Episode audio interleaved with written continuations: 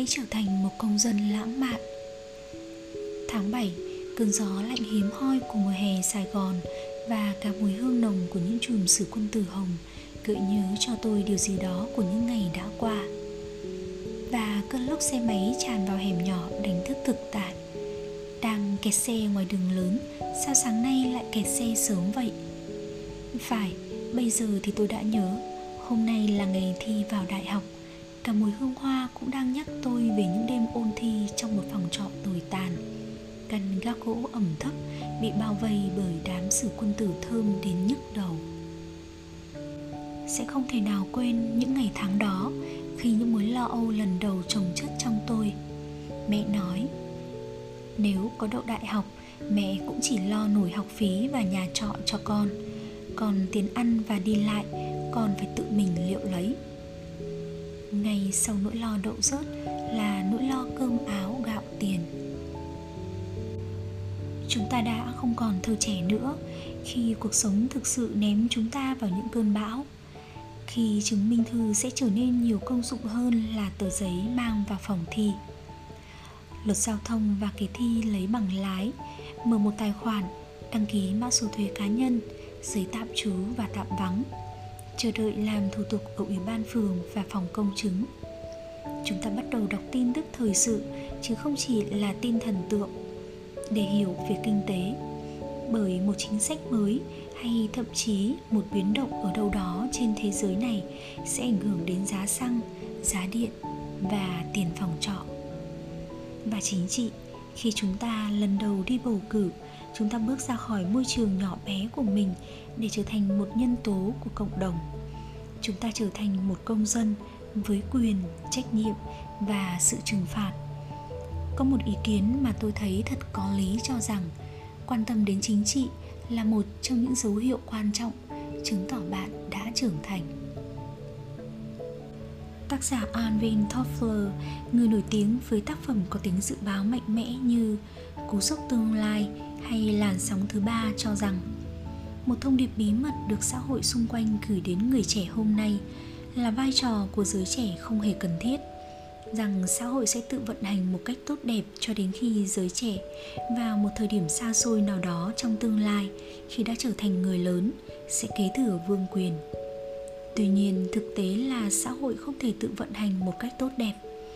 Và phần còn lại của chúng ta và phần còn lại của chúng ta cần tất cả năng lượng, trí tuệ, óc tưởng tượng và tài năng mà người trẻ có thể mang lại để gánh vác những khó khăn. Một xã hội cố gắng giải quyết những vấn đề nghiêm trọng của nó mà không có sự tham gia đầy đủ của những người trẻ, thậm chí còn rất trẻ, là khờ dại. Phải, chúng ta đã trải qua phần lớn tuổi trẻ với ý nghĩ đất nước này chưa cần đến mình. Cho đến khi ta trở thành một người lớn thành đạt rằng tài năng và nhiệt huyết chỉ mang lại lợi ích cho cá nhân chúng ta. Đó là một sai lầm. Đây là những năm tháng tuyệt vời nhất để bạn tích góp cho mình những kiến thức và kinh nghiệm về một thế giới hoàn toàn có thực ở ngoài kia. Không phải để khoe trên facebook mà để hiểu được xã hội này vận hành ra sao, mà góp phần làm nó vận hành một cách tốt đẹp. Hôm kia trong quán cà phê ven đường, một bạn trẻ vung vẩy tờ báo có bài viết về việc Trung Quốc mời thầu các lô dầu khí nằm trong khu đặc quyền kinh tế của Việt Nam. Một bạn khác chăm chú đọc bài viết về tình trạng quá tải của bệnh viện ung biếu. Và bạn thứ ba tặc lưỡi.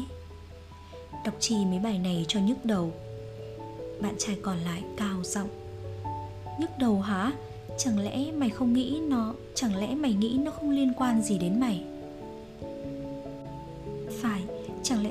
những gì đang diễn ra hàng ngày trên đất nước này, dù ở tầm vĩ mô hay những chuyện nhỏ nhặt, đều có thể không liên quan gì đến chúng ta hay sao? Tháng 7 tôi ngồi giữa những người trẻ bắt đầu đọc nhiều hơn mục văn hóa, văn nghệ hay thể thao trên tờ báo ngày. Thêm vào đó là tin tức thời sự và quốc tế, và cảm thấy xúc động. Tôi thường nghe người lớn nói rằng, giới trẻ ngày nay thờ ơ và không có lòng yêu nước nhưng không, tôi biết những người trẻ đã tự hào như thế nào khi nghe ngô bảo châu đoạt giải phiêu. Hay khi những cầu thủ của chúng ta đặt tay lên trái tim và hát quốc ca, và hát quốc ca trước một trận đấu gay cấn. Tôi biết họ giận dữ và xấu hổ như thế nào khi thấy những người đồng hương hành xử thiếu ý thức ở một phi trường quốc tế. Tôi biết họ đã xúc động như thế nào trước những tấm ảnh xa lạ đã chết đi khi còn rất trẻ trong chiến tranh. Tôi cũng biết họ đã say sưa thế nào trước những cảnh đẹp quê hương trên đường phượt và nhớ nhà đến thế nào khi đi du học ở bên kia bờ đại dương. Đó chính là tình yêu đất nước. Tôi nhớ về tháng 7 của năm tôi 18 tuổi, Bạn tôi bắt đầu mỗi đứa một phương. Đứa sẽ vào đại học, Đứa đi làm, Đứa ra nước ngoài. Và có đứa sẽ lên đường nhập ngũ. Cho dù thế nào Những cơn bão cũng đợi chúng ta ở phía trước. Bão kinh tế, bão chính trị Bão tình yêu Và bão cuộc đời. Dù thế nào chúng ta cũng phải vượt qua chúng để tìm kiếm hạnh phúc và sự bình yên. Giữa những điều quá nghiêm túc và chán ngắt đó có điều gì lãng mạn và lấp lánh để giúp chúng ta tồn tại trong thế giới này hay không? Để những câu chuyện và giấc mơ của chúng ta không trở nên quá bi quan và ảm đạm. Để làm nền, để làm mềm đi tất cả những trách nhiệm và công thức, quy tắc cứng nhắc của luật lệ. Và tôi, sau khi đã đi qua tuổi 18 Tôi nhận ra rằng đó chính là tình yêu đối với đất nước. Thứ tình mà trước khi bị ném vào cơn bão thực tế, Tôi chưa hình dung ra cụ thể. Đất nước đó không chỉ là một hình ảnh trong tâm tưởng Mà là một thực tế sống với đất, với biển, với rừng, với thể chế chính trị Và những vấn đề xã hội. Đất nước không chỉ là chùm khế ngọt, là con đường quê mà là sơn hà xã tắc. Tình yêu đất nước nó khiến ta vững vàng qua mạnh nó khiến ta vững vàng qua mọi cơn bão. Nó thúc đẩy ước vọng bay xa nó giữ cho ta sự mơ mộng và niềm tin vào những điều tốt đẹp. Tình yêu đất nước nó mang đến cho chúng ta khao khát cống hiến đời mình không ngừng nghỉ. Và vì thế ta sẽ không trở nên ích kỷ và hèn mọn, dù ở vị trí nào hay làm bất cứ công việc gì đi nữa.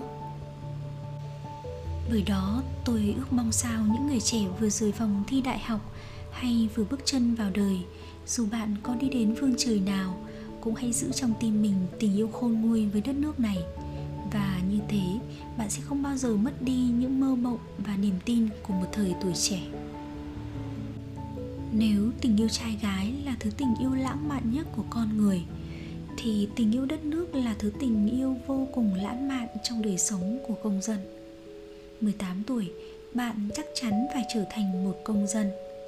Vậy thì hãy trở thành một công dân lãng mạn.